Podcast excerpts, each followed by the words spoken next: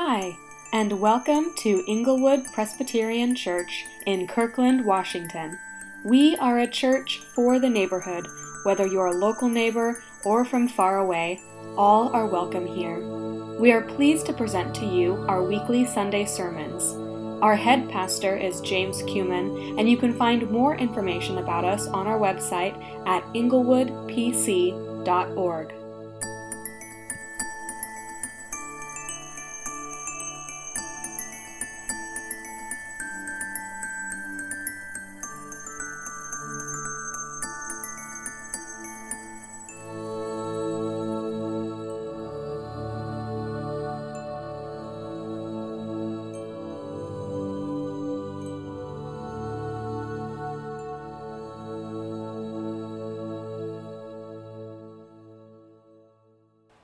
Good morning.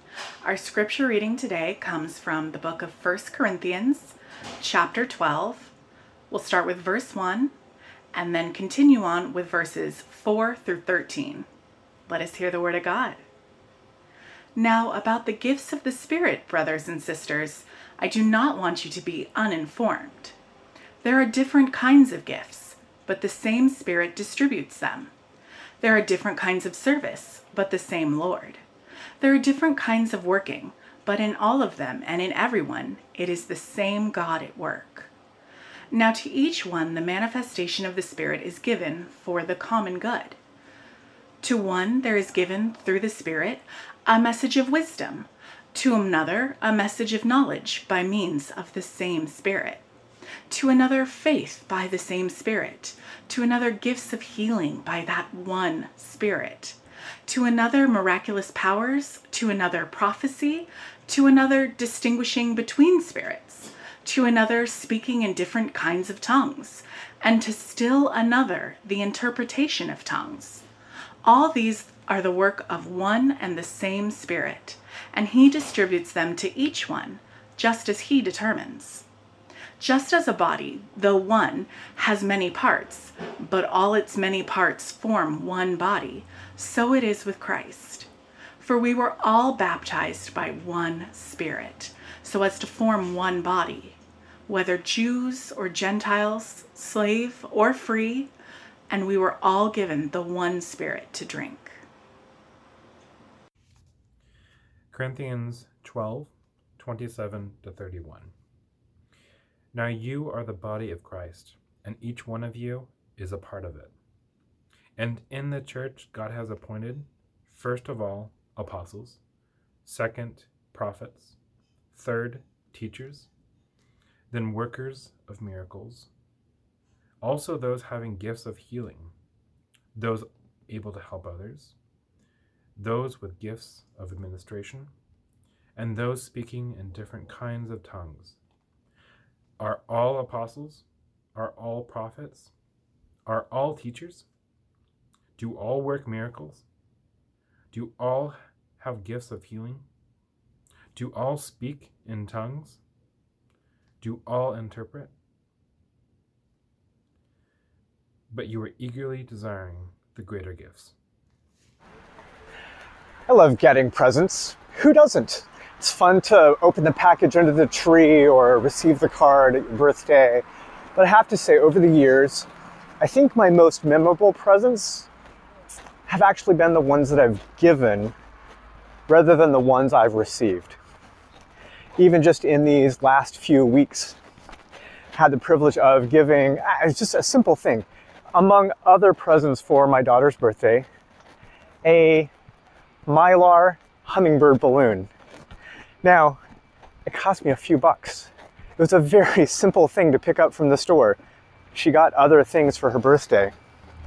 But of all the presents I gave her, that I think has produced the most joy. And haven't you experienced that? Just the joy of receiving, of course, but the joy of giving?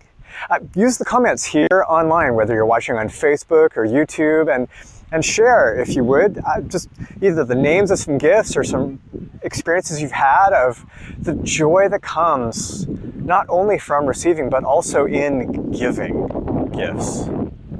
And really, shouldn't we expect this to be true? After all, it was Jesus himself who said, It's more blessed to give than to receive. And so when we come to a discussion of spiritual gifts, it's both blessed to receive, but as Jesus said, in some ways, even more blessed, more joyful, more rich and full and intimate with Him to give. Now, make no mistake, we, we need other people's gifts. Other people's gifts are given freely for, for our good, interdependently. Uh, not that long ago, a couple years ago, I had made arrangements to be prayed for by some folks that I honestly didn't know. They didn't know me. It was sort of a third party arrangement. But when I walked into the room, one of the women there, her first comment was just seeing me, never met me before, was Jesus really loves you. And let me tell you, that is exactly what I needed to hear. That word of comfort, that word of knowledge, something she could not have known and was not in the practice of saying that to everyone else she prayed for, by the way. But that is exactly what I needed to hear. It was God's gift to me in that moment. But it's also been God's gift to me when I've had opportunities to use my gifts, whether you know, I am a pastor standing up in front of people or indeed occasionally online and have a sense that what I'm saying is genuinely being used, especially fun when I hear later that it is being used for people's good. When I've had the opportunity to be present with people and know that my words and my presence are part of God's work in comforting and bringing life to them, that's a gift. God gives us his gifts for our joy and so that other people would make much of Jesus. And it's fun. There are a number of strange parts of the Bible, and you may not have expected to hear a pastor say that, but it's true. There, there are. And some of the strangest parts of the Bible are indeed the ones that don't seem strange until you sit and think about it for a moment. For example, there's a place where the Apostle Paul says that Jesus emptied himself of absolutely everything as he came to live with us, that he took a form of a servant, of a slave, and didn't even hold on to his godness as he came to live with us. Which, when you think about all the miracles that Jesus did, is a little strange. Along the same lines, there's actually a place where Jesus says that after he goes away, he's saying to his disciples that after he goes away, after he ascends back into heaven in his body, after he is crucified and raised from the dead. When he goes away, those disciples, those folks listening to him, and presumably all of us who are listening in on the conversation, are going to do greater things than he did. Greater things than Jesus? People have wrestled over that strange comment for 2,000 years now. But as the New Testament writers, including Jesus himself, talk about the gift of the Holy Spirit and indeed the varieties of gifts that the Holy Spirit gives to all of God's people. Those statements of Jesus and statements of Paul and others like them begin to make a lot more sense. Consider this how many acts of you know, miraculous nature do we see Jesus doing in his first 30 plus years of life? Answer not really any. There are, of course, a bunch of miracles around his birth, but those aren't performed by Jesus, the Son of God, directly. And, of course, he shows up in the temple at age 12 and he knows a lot of the Bible, but that's just from him reading it. There's no indication that he is, in that way, supernaturally gifted. He learns things, we're told elsewhere in the New Testament, the way we humans learn things. But then at Jesus' baptism, when he is baptized in water by his cousin, John the Baptizer, Jesus is overshadowed by the Holy Spirit, and right from that moment, we see Jesus begin to work supernaturally. Let's not miss this. Jesus clearly had natural abilities eyes, hands, ears, mouth, nose, brain, legs, just like all the rest of us do. And Jesus clearly learned things. we're told explicitly in a number of places that he learned things. He learned how to read in synagogue school. That would have been really normal for kids in his time and his place in Galilee. He learned carpentry and the other technical skills from Joseph and no doubt other people as well. He learned scripture, deeply embedded it and imbibed it. He had to learn it the way the rest of us learn it by reading it and hearing it and talking about it, praying through it, going to God with the words of scripture itself. But again, then when he was baptized, suddenly there is a new element in his life. He has gifts. He's operating in the power of the Spirit in a way that he had not before. And while Jesus has all the gifts, unlike us, the gifts themselves are the same ones that God now gives to his people. And notice what Paul says here. There are different gifts, there are different activities, there are different service, but it's all coming from the same source. And indeed, he makes sure right off the bat in these first few words that we know that it's about making much of Jesus. That none of us individually have everything that we collectively need, that all these gifts are given to us for the common good, not to please ourselves, although they're super fun, but to do good for others, for others who are part of the family of God, of course, but also beyond. After all, we have a gift of mercy, are we going to restrict ourselves to only showing mercy to other people who are part of the family of Jesus? No, we're going to be merciful to whoever God puts in our lives, and it's going to be good because we're going to feel the intimacy and the love of Jesus the healing of Jesus flow through us as we show mercy.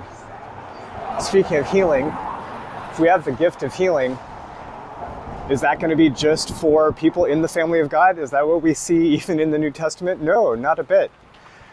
Healing happens as God leads, as God offers that gift through his people. Of course, it's fun to use our natural abilities, yeah? I mean, whether that's an artistic talent or athletic ability, the natural ability we might have to just be more patient, just the way that we're chemically wired. Uh, of course, it's good to use those things, enjoy those things. God uses those things to bless us and other people. Likewise, our acquired skills, the languages we've learned, the abilities to write, training we've taken for counseling or medicine or architecture or any number of other things. Everything is God's gift to us to be used and enjoyed and given away as God gives us opportunity. But a spiritual gift is a different thing. I think we are intended to see spiritual gifts as different than merely natural abilities or acquired skills in that gifts are given by the Holy Spirit, who is given to us when we become part of the family of God through Jesus. They're different than things that we were able to do before we became Christians. They're given to believers, to disciples, to, again, people in the family of God.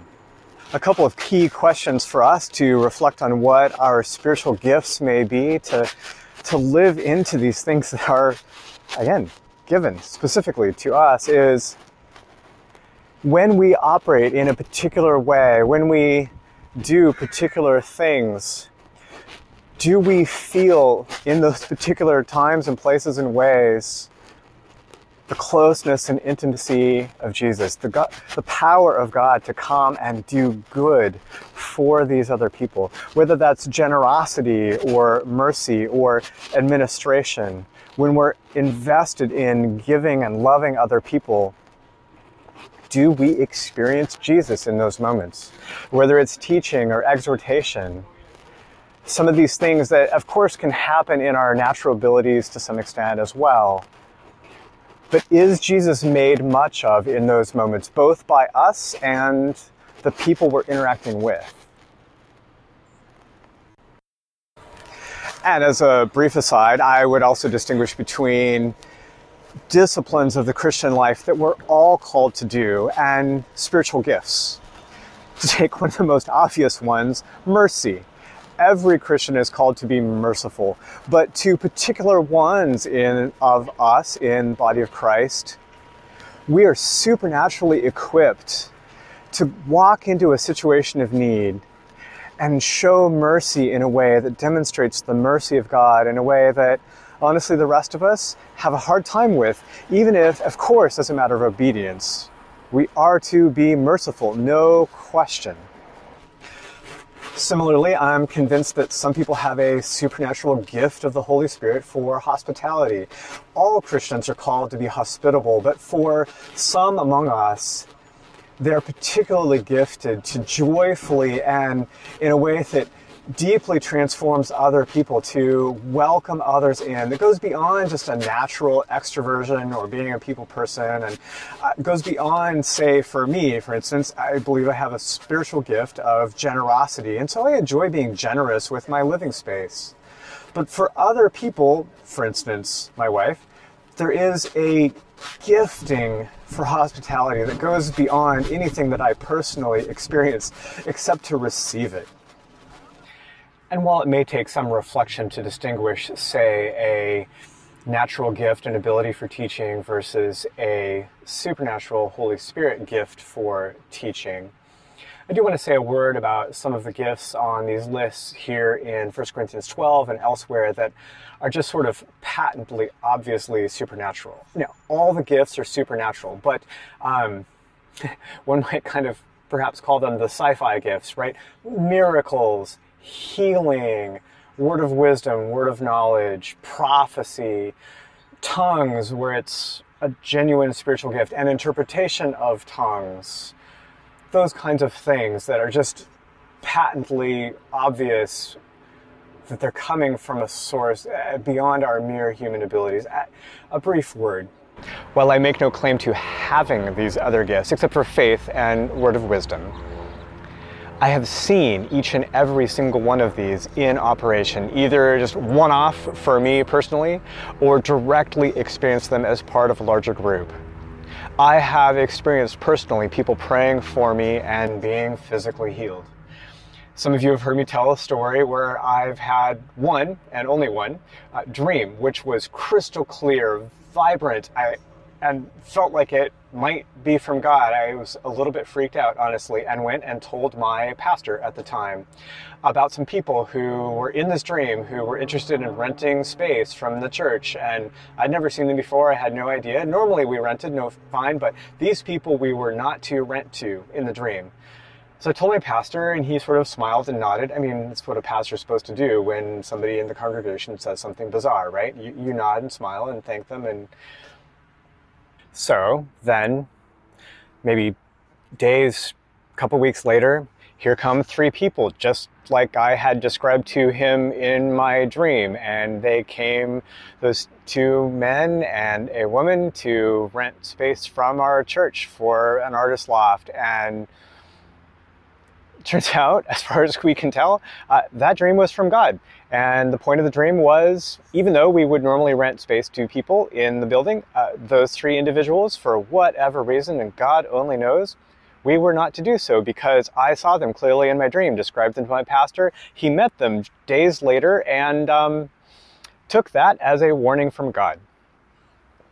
Similarly, I do not speak in tongues, I don't interpret tongues, but a good friend of mine in college became a Christian after years of being on the fence in a prayer service where one guy started singing in tongues, someone else interpreted, and the whole song was about inviting my friend to finally just give his life over to Jesus, which he did and we promptly ran down to the ocean and baptized him because goodness gracious he knew the bible better than a lot of other christians was living it out better than a lot of other christians. There was no reason not to just dunk him right then. I've again seen other things happen. I can affirm for you out of my own personal experience every single one of these things that are described here uh, as gifts for the people of god at the end of the day, spiritual gifts are about intimacy with Jesus. Our hearts resting in Him, seeing His work in our lives, and again, given for the common good, us, our ability to give to each other, our interdependence both on God to do what only He can do through us and our interdependence on each other. We need each other. Paul here in 1 Corinthians 12 has this extended metaphor of the body that just as it's joyful for my hands to finally complete an intricate task or my brain to figure out a knotty complex problem or so I'm told it's a joy, just a sublime experience in ballet, I'm told by my daughter, to master a difficult move.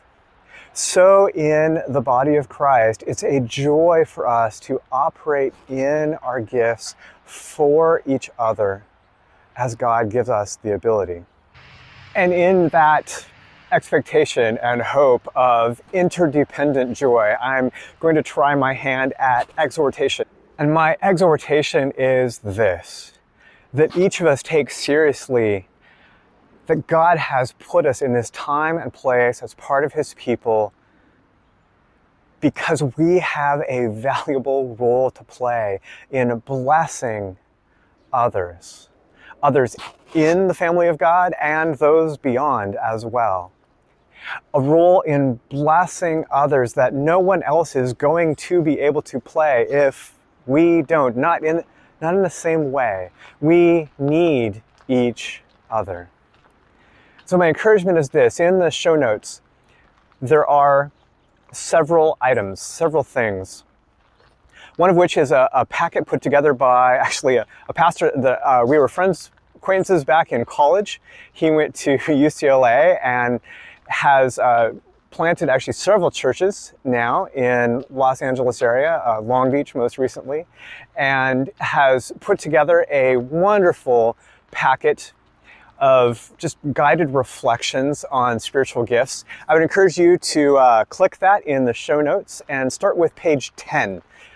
There's a lot there, but start with page 10 for uh, some guidance on reflecting on what your spiritual gifts may be closer at hand, uh, please share with me and others, and indeed right here on Facebook or YouTube, however you're joining us in our gathering online. Uh, what are some of the gifts that you either feel like you have or that you would like to have? Uh, please approach some of us, the elders of Inglewood Church, and let's have a conversation. Gifts are not just used in community, gifts are most definitively discovered in community in addition to that packet where, again, I'd like you to start with page 10, there's also uh, links to a complete sermon series from a church near Toronto, Canada that the pastor did a great job of uh, 10 sermons on spiritual gifts, doing way more than I could possibly dream of doing here. And he's already done it, did a good job, so I don't need to repeat. Uh, he's making use of materials from uh, a wonderful former professor at Fuller Seminary who did a lifetime study both of scripture in terms of just leadership and also Christian biographies for the last 2,000 years, and has some wonderful materials on spiritual gifts. Finally, if you're more the listening type, there is a link to a podcast, actually interview of John Thompson, the guy who preached the other 10 sermons. And if you're the watching type, uh, there's a video about actually a Presbyterian pastor who lives just up the way in Skagit County, a bit north of us here, who experienced some of those more supernatural gifts for the first time in a, let's just say, an unusual way. And he has quite the incredible life story, just God's work through him. 20 minutes, well worth watching. Invite you to check it out. And again, finally, friends, the way forward for us is increased dependence on Jesus and His Spirit. And a significant way we can do that, of course, through the daily disciplines of prayer and scripture, and the regular rhythms of silence and solitude and Sabbath, the living of just following Jesus in all the things of everyday life, but these opportunities to live into our giftedness will be a tremendous resource for us to experience the joy of Jesus as His power flows through us. I look forward to conversations in the days and weeks to come as we continue to explore our spiritual gifting together. Go in peace.